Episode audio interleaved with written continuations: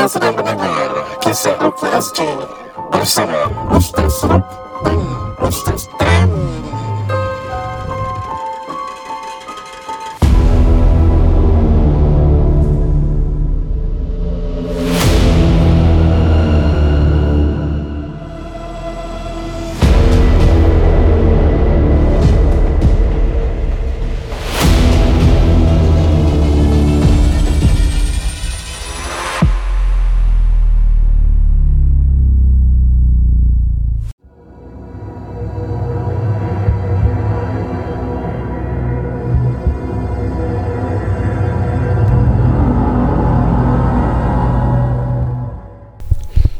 Assalamualaikum warahmatullahi taala wabarakatuh bersama saya Ruknuddin Zainur Tamil Holmes dalam rancangan Kisah Rukia SG. Uh, episod kali ini ditaja oleh Niza Nizam ejen hartanah anda insyaallah pada pertengahan kita berikan ruang kepada mereka untuk memberikan sepatah dua kata.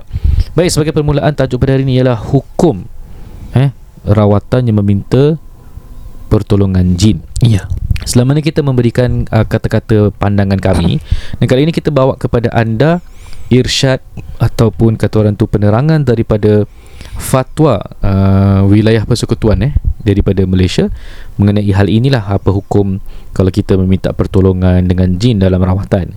Maka Ustaz Tam akan uh, bacakan sedikit sebanyak uh, fatwa tersebut. Over to you Ustaz Tam. Okay um, You biasa dengar Syekh Wahid Abdul Salam Bali. Saruk selalu ceritakan eh. Uh, Dia di antara Syekh Orang kata Contemporary yang Akhir dalam bab Ruqyah ni. Dan in fact uh, Syekh Wahid ni Saya pernah tengok video-video lain dia. Dia banyak uh, Discuss pasal benda-benda lain juga Selain dari Ruqyah. Walaupun dia ada kitab tentang Ruqyah. Kemudian Syekh yang menurut Ustaz Runuddin uh, Syekh Jibrin ni Yang kita nak share Syekh Jibrin ni Guru pada Syekh Wahid Abdul Salam Bali. Uh, Means guru atas guru lah Dalam kitabnya Al-Lu'lu'ul Al-Makin eh, Diterangkan Kita bacakan eh Fatwa dia. So fatwa ni Kalau you nak tahu Dia Keluaran daripada um, Pandangan para ulama Secara jumhur Ramai tau Ini bukan seorang. Ramai-ramai duduk Discuss bincangkan Dan semua setuju. Dan fatwa ni berlaku contoh Fatwa dekat Singapura ada eh uh, Muiz uh, Jakim dan sebagainya lah. Uh, kalau Indonesia pun ada juga. MUI kalau tak silap. Uh, so tu di antaranya. So bila dengar fatwa fatwa satu fatwa banyak maknanya dia bukan ustaz tu suka-suka ataupun mufti tiba-tiba buat fatwa sendiri oh tak. Uh, mufti kan sekati uh, berikan kata putus tetapi para ulama scholars sitting down together discuss. Ok kita share. Syekh Jibrin cakap eh sebenarnya dibolehkan menggunakan ruqyah bagi sesiapa yang baik bacaannya eh memahami maknanya mempunyai akidah yang betul dan melakukan amal perbuatan baik serta mempunyai peribadi yang baik tidak disyaratkan kepada perawat untuk mengetahui semua permasalahan furuk iaitu furuk tu maknanya cabang. Dalam masalah agama dan mempelajari ilmu secara mendalam. Okey dia tak semestinya kena alim untuk buat ruqyah. Dia perlu ada basic lah. Hal ini berdasarkan kisah Abu Sa'id yang menjampi orang yang telah sesat disengat binatang berbisa. Beliau berkata, kami tidak pernah mengetahui surah Al-Fatihah sebagai ayat untuk menjampi atau seperti yang termaktub dalam hadis riwayat Al-Bukhari dan Muslim. Ha, ini dia dikatakan. Orang yang mencampi mestilah mempunyai niat yang baik dan bertujuan untuk memberikan manfaat kepada orang Islam serta tidak bercita-cita untuk memperoleh harta dan ganjaran agar jampi yang dibaca itu lebih berkesan ini diterangkan Okay. Kemudian uh, Fathul Bari pun ada cakap Fathul Bari pun ada share Kemudian um, Majmu' Al-Fatawa okay, Syekhul Islam Ibn Taymiyah pun ada terangkan hmm, Kita continue eh Kat bawah-bawah tu Dikatakan Ini kita continue diterangkan jika dalam rawatan itu terdapat ungkapan-ungkapan yang diharamkan seperti ungkapan yang menangi, mengandungi amalan syirik atau tidak diketahui maknanya maka berkemungkinan mengandungi kekufuran maka tidak boleh rawatan seperti itu okay? maksudnya kalau kita mencampi nama-nama jin dan sebagainya dia dah termasuk ha, bila you cakap kekufuran dia boleh you, you dia boleh dikategorikan sebagai fasik ataupun you mengamalkan amalan yang kafir. Sampai dia cakap kufur lah you kufur dengan nikmat Allah dan you kufur dengan uh, rahmat Islam atas you. Okay kemudian uh, diterangkan um, the, um, okay dalam syarah sahih muslim eh ni yang kuat hendaklah meninggalkan pandangan Imam Nawawi kan Ah, ah, Hmm. sorry. Imam An-Nawawi juga menyebut dalam kitabnya Syah Syarah uh, Sahih Muslim hendaklah meninggalkan ruqyah jika ruqyah yang dibaca berasal daripada ucapan-ucapan orang kafir membuat rawatan dengan kalimah-kalimah asing merawat dengan bacaan selain bahasa Arab yang tidak ditak- diketahui maknanya semua ini tercela kerana kemungkinan maknanya adalah kekufuran maksudnya dia boleh sampai kufur dan mungkin makruh. Tapi dia lebih kepada makruh tanzih. Eh dia boleh sampai haram punya. Bukan makruh biasa eh. Ha. okey. So banyak juga dan kalau you pernah dengar banyak uh, Ustaz Suruk terangkan uh, tentang suratul jin ayat 6 kita ulang eh Ustaz Ruk eh. Ustaz Ruk paling emphasize benda ni. Banyak kali banyak kali. Kemudian Syekh Dr. Wahbah uh, Az-Zuhaili pernah bertanya eh, pernah ditanya adakah harus kita meminta pertolongan daripada jin muslim? Boleh tak? Dan apakah hukum meminta pertolongan dengan jin muslim untuk berkhidmat pada orang Islam? Okay? kira kita minta tolong jin Islam. Apakah hukum meminta pertolongan dengan jin secara umum? In general boleh tak minta tolong jin? Maka Syekh menjawab haram meminta pertolongan dengan jin walau dalam apa keadaan sekalipun. Ini yang Ustaz Arub bacakan biasanya فأعوذ بالله من الشيطان الرجيم وأنه كان رجال من الإنس يعوذون برجال من الجن فزادوهم رهقا diterangkan eh dan bahawa sesungguhnya adalah amat salah perbuatan beberapa orang dari kalangan manusia menjaga dan melindungi dirinya dengan meminta pertolongan kepada ketua-ketua golongan jin kerana dengan permintaan itu mereka menjadikan golongan jin bertambah sombong dan jahat jin ni bila you minta tolong kat dia dia menjadi-jadi. Dia rasa you kat bawah dia. Ah dan kita yang minta tolong jin orang-orang yang minta tolong jin ni dia dah mengagungkan jin.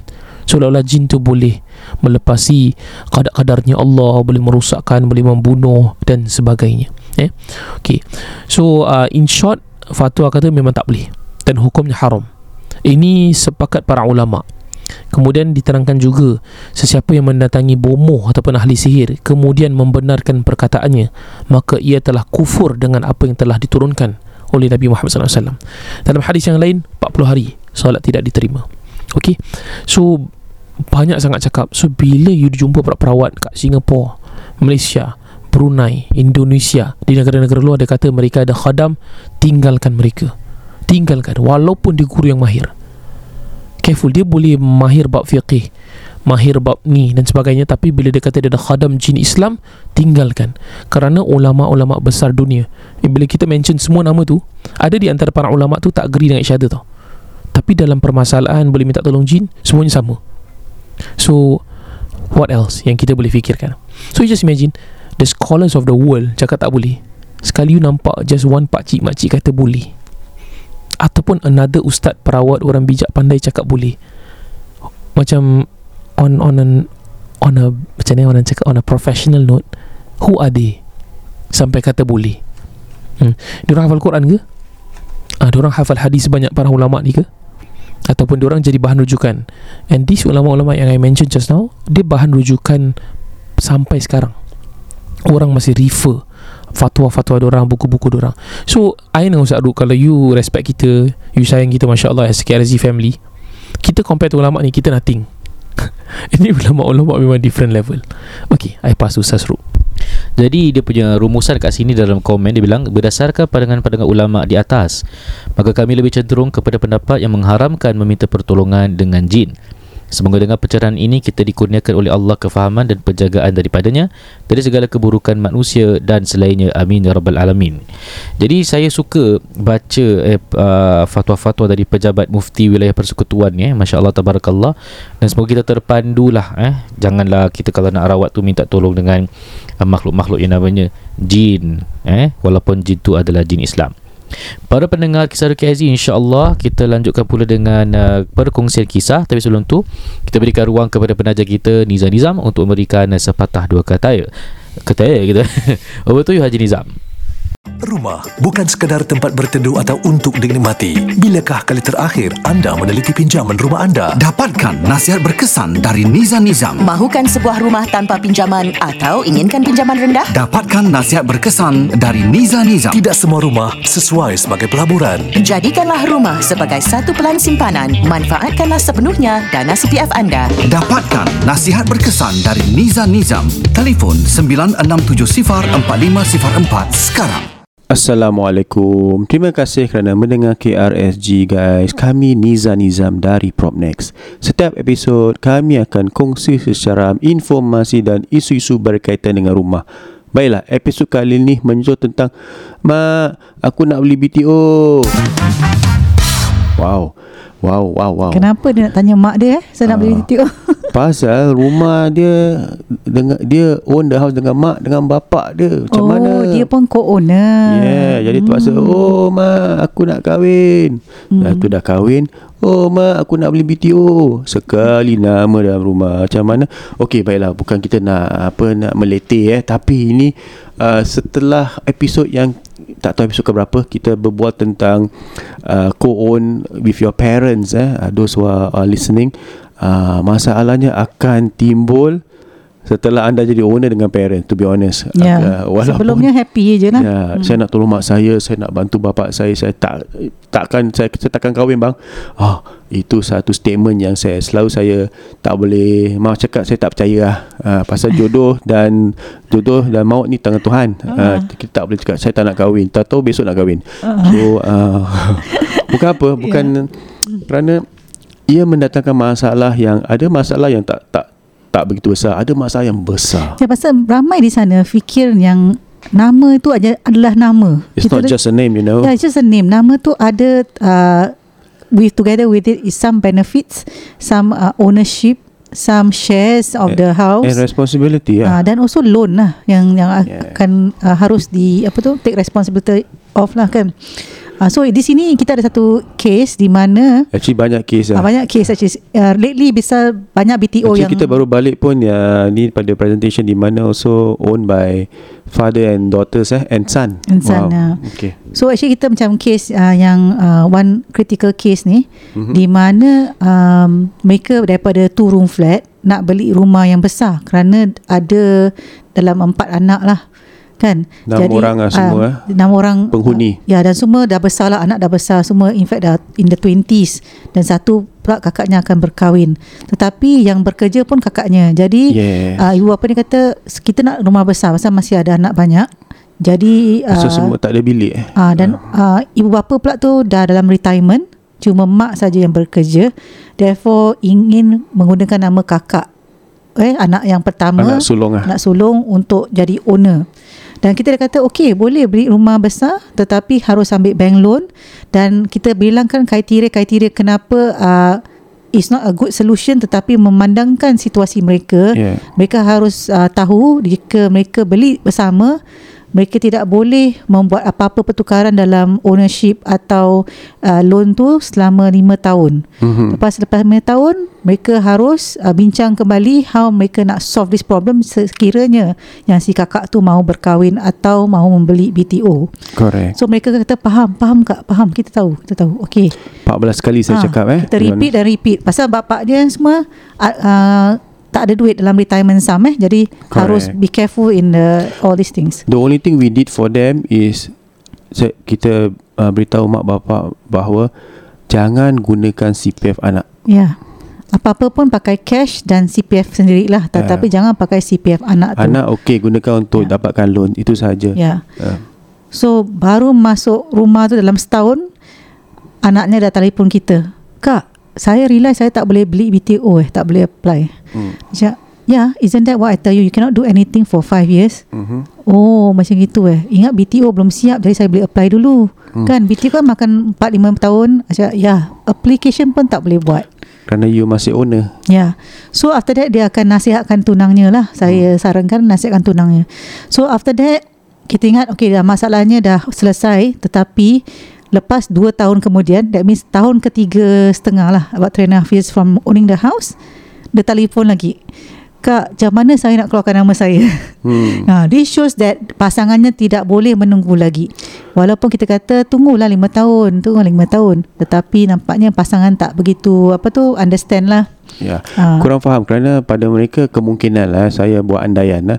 Keluarkan nama je ber, apa susahnya. Ah. Ah, tapi implikasinya memang banyak dan berat kerana masih ada hutang. Ya, dan dia memandangkan uh, adiknya yang nombor dua tu, anak yang nombor dua tu, adiknya sudah pun bekerja. So dia ingat, oh kak saya remove saya punya nama. Macam musical chair letak, pula. uh, letak adik saya pula lah, boleh kan? Saya cakap tetap tidak boleh kerana sebelum lima tahun. Ya. So saya cakap awak kena minta uh, apa tu um, uh, approval from HDB nombor satu dan jika HDB approve pun anda harus check pada bank whether you punya um, penalty period tu dah over ke belum dan nombor dua adakah adik awak tu mampu untuk menanggung balik apa yang Dari segi ah, gaji eh. dari segi gaji Hmm. boleh nanggung balik tak yang dia punya loan together with the parents Correct. So it's a very complicated thing. So sometimes uh, orang fikir macam, eh, I have a way out. Uh, and banyak budak-budak muda sekarang eh, like to do things uh, without thinking, eh, Hmm. very abrupt. Yeah. Dan uh, you know that when come to public housing, banyak policy-policy dan rules yang you have to obey. Correct. So anda harus peka kan. It's not about just okay lah for for convenience sake. Hmm. Uh, kita do this then maybe we will later we find out ways to get out of it. No. Actually policy is policy. So jika lima tahun means lima tahun. Uh, itu pun uh, kalau yang the case where we have just talk about kalau adiknya ada kemampuan dari segi boleh ta- take over the loan or not. Mm-hmm. Yeah. So this is and you know the implication is is quite uh, uh, can impact quite uh, drastically. Ya, Eh? dan selalu pertukaran-pertukaran nama ni perlukan wang cash. Dan mereka ingat, oh tak apalah kak, boleh cover saya punya CPF, boleh cover gini, boleh cover gini. So, sorry, most of the time it involves some cash money. No, So you correct. must have ready cash. That's why sometimes kita kata cash is king ni. Bila anda mau membuat sesuatu yang drastik macam ini, you harus ada cash savings untuk uh, menjalankan apa yang you ingin Tak, buat. ada satu case juga di mana uh, mereka tanya boleh tak waive saya punya CPF. Ah itu itu another thing which you know Ah. uh, CPF is not just your money is also part of your retirement. Retirement. Yeah, And so CPF for, for, will not allow you to waive just for the sake of you exiting the property. No, Yeah. eh. This is a lot of policy, a lot of uh, uh, undang-undang yang anda harus tahu dan peka tentang. So we are always not say we reluctant to do all this, tetapi kita setelah banyak yang kita telah nasihatkan walaupun telah memberitahu implikasinya beberapa kali banyak kali tetap uh, after couple of years mereka sangka yang oh they can just have a Hmm, way out. manusia tu lupa eh Yeah. tetapi takkan nak lupa ni this is what Eh, talk about HDB. Tapi HDB tak lupa. Ah, ya, HDB semua ada rekod. Ah, so ya dan uh, Yeah, I mean Kita- another case di Hmm. mana uh, kita di Yishun eh uh, ker- kerana kita a similar unit we sold uh, and uh, if you heard our previous podcast it was 30k above valuation eh below uh, above valuation. Hmm. yeah. So uh, bila kita tahu harga harga taksiran 4A di Yishun at that uh, uh, at that amount uh, we relook at the numbers for that unit that we are selling for retiree plus son because the the the context is rumah 4A Yishun tu ada tiga nama mak bapak dan anak. Anak uh, cerai dan telah pun berkahwin dan sekarang ingin membeli rumah sendiri. Uh, implikasinya kerana is a negative sale. Uh, so negative sale maksudnya tak ada keuntungan dan kerugian CPF tetapi dengan kerugian CPF yang lebih daripada apa yang kita telah calculate mak bapaknya tidak dapat membeli Membeli. rumah walaupun dua two room resale eh dengan selesa. Jadi Ya. kita sarankan walaupun turun resale tu kat Yishun eh kita ingat Yes. murah lah pun tak murah so not soalan easy murah tak murah tu belakang cerita Hmm. tetapi CPF yang mereka dapat dari hasil tak penjualan mencukupi ya tidak mencukupi. So the only Hmm. solution is to buy BTO, BTO. two room flexi. Mhm. So we we tell the family we will not market your property. We will stop and insyaallah next month ada BTO launch or SBF launch go and apply first. Then only we talk about selling. Kerana jika anda jual hari ini mereka tak akan beli. Tak dapat tak akan dapat membeli rumah yang mereka inginkan. Walaupun it's a two room flat ha. Ya, so jadi it's actually quite kita very happy when our government come in and try to moderate the prices of public housing. Jadi semua yang mam, dapat mampui lah.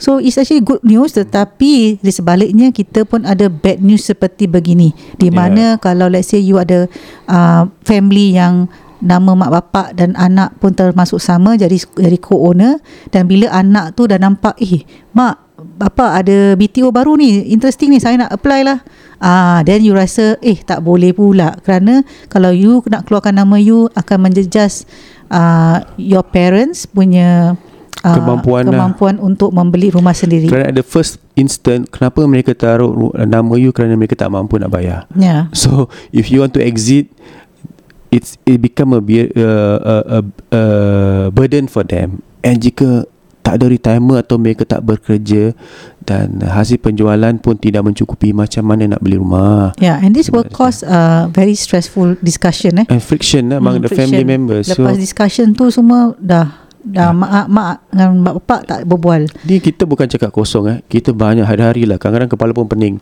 Ya. Uh, macam mana nak uh, menyelesaikan masalah uh, keluarga sebegini. Uh, salah satu have to give way. Ya, kadang-kadang kita ni buat counselling lah. Lah, don't Kan? talk about counselling. I think kita buat kita in, ingin sarankan solution yang mungkin tidak memihak pada se- sebelah pihak. Uh, mm-hmm. tapi untuk kemaslahan keluarga untuk the better good the better the bigger picture salah satu have to make that sacrifice tapi itu salah jika, jika perancangan tidak betul ini akan berlaku lah Ya. So apa perancangan yang kita akan lakukan sebelum itu is to calculate dorang punya outstanding dan apakah uh, amount of CPF being used by each party. Dan from situ kita boleh nasihatkan di mana anda boleh tak keluarkan nama anda atau tidak. Ah sebelum kita akhir ada juga kes eh di mana setelah 5 tahun eh ataupun lebih eh ataupun uh, sebelum 5 tahun lah di mana anak tu telah pun membeli rumah flat resale tapi nama masih di rumah lama bersama parents. Hmm, Uh, that means anak itu membayar dua rumah at the same time eh. yeah, Not easy for the person. HDB but- allow because of certain circumstances tetapi uh, mereka tidak boleh paksa yang your parents to sell. Mhm. Uh, kerana uh, jika yang kes kita handle tu kalau nak jual tak boleh beli terpaksa tunggu BTO. Uh, so itu kena ada 3 4 years before they get the BTO tetapi dari segi perhubungan keluarga uh, jadi apa masalah. Ya, tapi importantnya uh, sebagai anak tu yang ada dua rumah, mampu tak dia membayar dua-dua rumah tu Yeah. uh, After a while will become years? stressful Pasal yeah. Yeah. the partner masih Eh kenapa tak jual Kenapa tak jual Sekarang kalau awak punya CPF release Boleh bayar rumah ni ah, So banyak juga implikasinya So Para pendengar KRG Sebelum anda buat apa keputusan Tentang perumahan Nak taruh nama Nak keluar nama Nak beli Nak jual You know Dapatkan nasihat dari pakar Bukan yang You know Kedai kopi punya Apa uh, Nasihat Tapi nasihat daripada pakar So In that case, there's only one number to call 96704-504. Over to you, Ustaz. Baik, Alhamdulillah. Uh, Sorry, terfikir sejenak. Um, Saya ni beli BTO lah Tak sampai level resale kan. Tapi insyaAllah satu hari kita akan I would like to engage Nizam-Nizam juga For our houses lah insyaAllah. Ya. Alhamdulillah, ya Okey, uh, kongsi kisah yang pertama ni saya ambil nama tajuk dia sambungan dari kisah perawat tangkap 12 jin. Uh, kalau you tengok pada episod lepas ada satu episod ni kan perawat tangkap 12 ekor jin. So ni sambungan dia saya mulakan. Ya, Assalamualaikum Ustaz Tam dan Ustaz Ruk. Semoga sentiasa sihat dan teruskan perkongsian kisah Ruki Aziz tanpa henti. Waalaikumsalam Sebelum ini saya pernah berkongsi kisah tentang perawat tangkap 12 ekor jin Ustaz. Saya sudah bilang saya akan berkongsikan antara gangguan-gangguan yang berlaku dalam rumah mak saya. Firstly mohon maaf jika kisah saya kongsikan agak panjang. Pada permulaan kami tidak perasan ianya ialah gangguan. Kami menyangka ianya adalah bayangan atau mainan perasaan saja. Tapi makin lama makin menjadi-jadi gangguan ini Ustaz. Hinggalah makan bertahun gangguan ini barulah masing-masing bersetuju untuk saya wakilkan diri untuk panggil seorang ustaz datang rumah. Now, di seketika ustaz datang pun selepas saya dah rujuk dengan ustaz Tam dan ustaz Ruk yang mengatakan perawat yang datang rumah mak saya itu bukan menggunakan cara yang syar'i. Allah. So back to the story Antara gangguan yang kami sekeluarga kena ialah Kami sekeluarga sering ternampak kelibat-kelibat. Sering rasa diperhatikan. Selalu nampak ahli keluarga yang lain Walhal orang yang kita nampak tu tengah tidur Ataupun belum balik rumah. Selalu dengar bunyi-bunyi cakaran Benda-benda lari atas bumbung Lampu dah tutup tapi bila pergi ke tempat lain patah balik lampu tu terbuka. Paip air kita dah tutup tapi terbuka juga. Selalu bila tidur rasa ditindih. Dengar suara ha dari arah belakang. Sering juga terdengar suara ngilai halus je. Kadang-kadang nak jadi rezeki orang yang terjaga Tengah malam diorang akan bagi tahu Yang rumah bila malam semua dah tidur Tapi sometimes kita akan rasa macam rumah tu Tengah riuh Tengah kecoh Ui, macam, Macam ada. sesak sangat. Mm-mm. Subhanallah. Tapi sebenarnya tak ada orang. Masing-masing dah nyenyak tidur. Selalunya orang yang bangun Buat susu tengah malam ah, Itulah rezeki dia. Rumah kami end lot. Eh, pada hujung. Jadi bila orang luar jalan boleh dengar. Dan sering terdengar seritan kaki orang berjalan.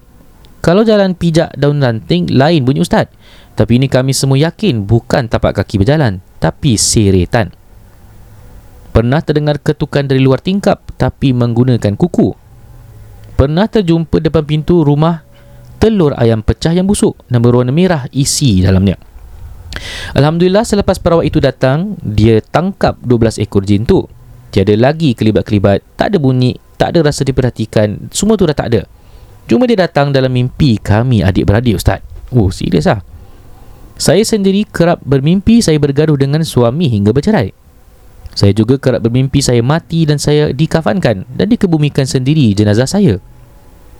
Saya juga pernah bermimpi sedang berjalan turun tangga dan tiba-tiba adik bongsu dia memberitahu kami semua di ruang tamu selama ini dia hanya menjelma sebagai adik bongsu. Yang depan kami itu bukan adik itu dan dia mengaku kami dia adalah Siti Khadijah Az-Zahra. Hei, serius ah? Walhal kami tak ada kenalan nama ini pun in real life. Busy. Adik saya di atas dalam bilik sedang terkulai macam nazak tapi tak boleh buat apa-apa cuma keluarkan suara ah gitu macam mengerang kesakitan.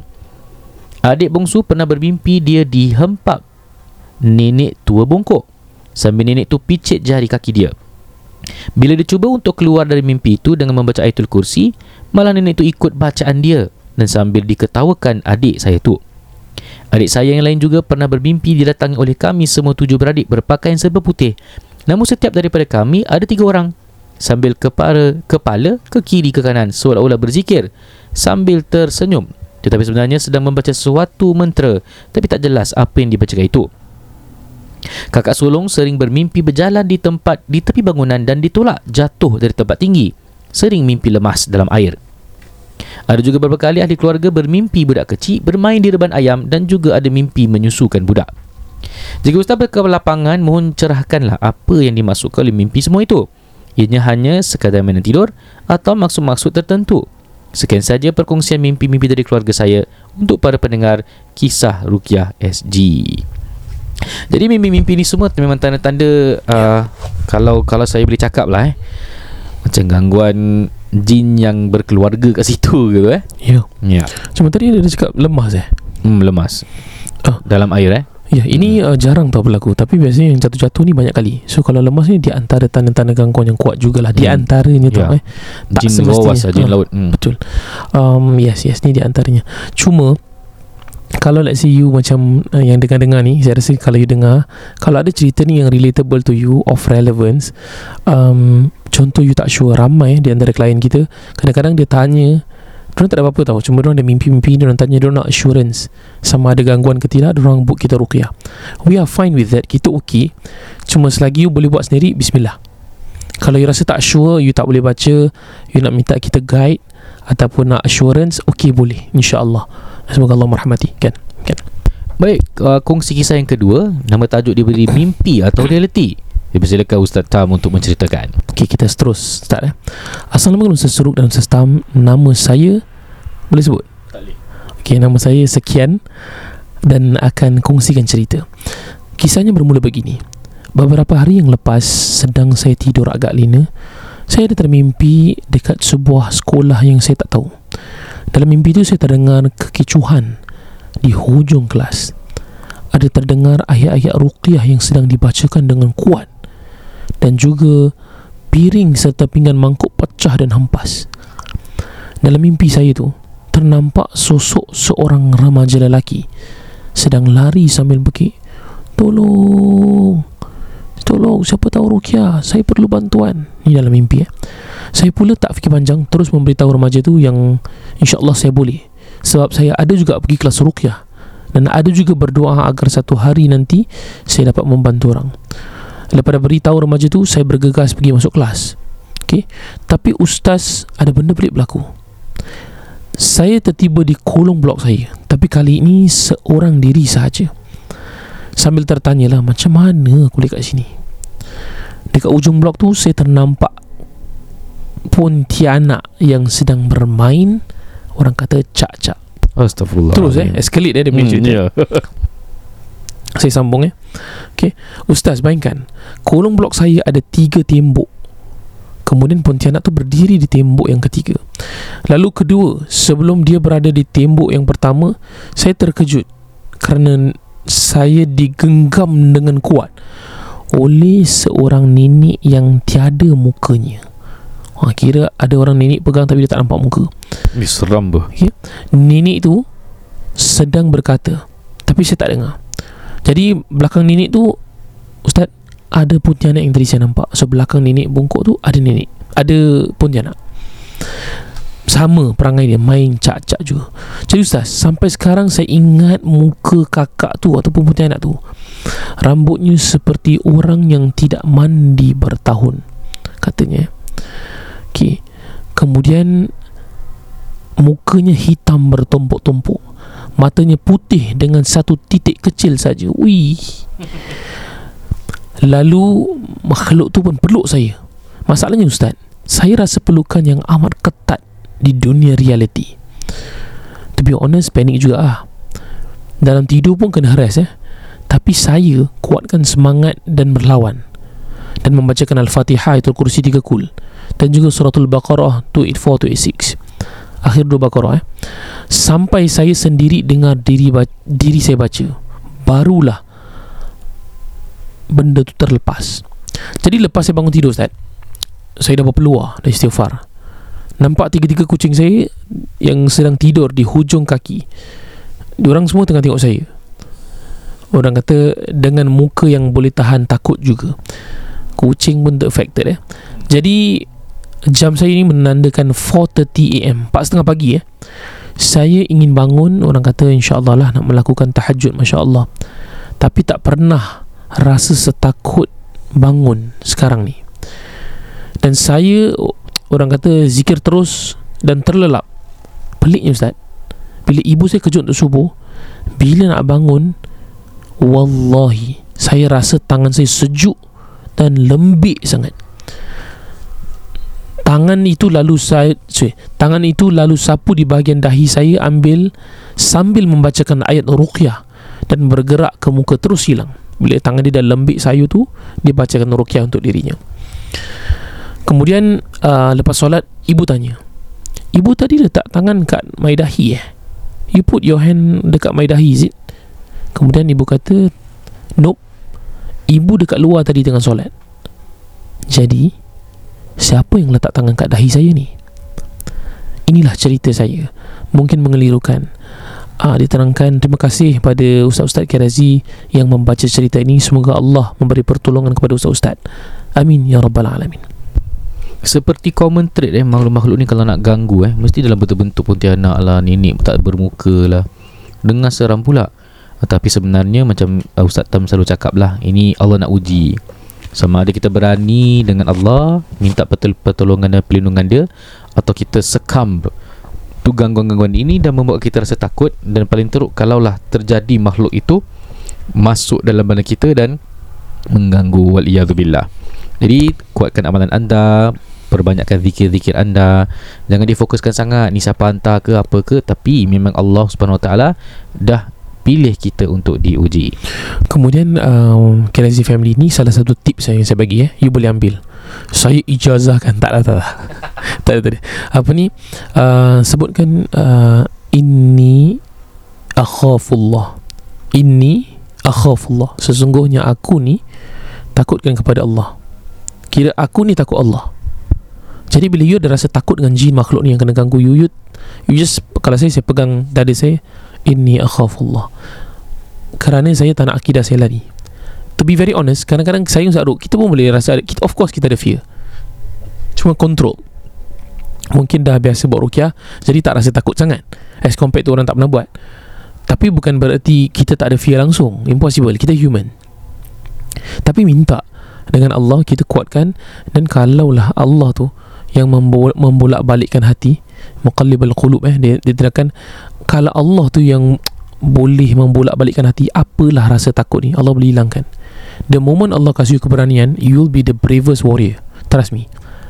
Dan saya nak Ustaz Ruk kita tak pernah terfikir kita buat, buat benda ni. And to be fair kita pun dulu takut juga. Dengan cara tersendiri lah tak adalah takut sampai kita orang kata sampai nak give up. Macam oi takut takut gila takut gila. Tak lah. Cuma pernah kita ada experiences tapi atas izin Allah Alhamdulillah kita appreciate rahmat Allah berikan keberanian ni. Ya. Baiklah para pendengar kisah KSD sebelum kita tutup tirai pada hari ini jangan lupa uh, Ustaz Tam ada IG Umi.travel Februari nanti nak bawa jemaah pergi umrah kalau siapa yang berminat dipersilakan untuk turuti bersama Ustaz Tam and his team. Dan uh, daripada pihak kami juga uh, berdua, berdua juga eh, kami ada jual kurma ajwa. Lungsuri website kami alarkan.sg dan juga islamivirus.co dan yang terakhir saya ada release baju-baju lah eh. Alarkan atelier uh, kenapa ini satu hobi sebenarnya. Saya suka baju-baju ustaz-ustaz ni. Jadi saya release baju ni uh, untuk dikongsikan kepada anda lah bagi siapa yang suka pakai pakaian seperti itu eh baik sekian saja daripada saya Ruknuddin Zainur Tamliha Hamzani Wabillahi taufiq hidayah. Wassalamualaikum warahmatullahi wabarakatuh.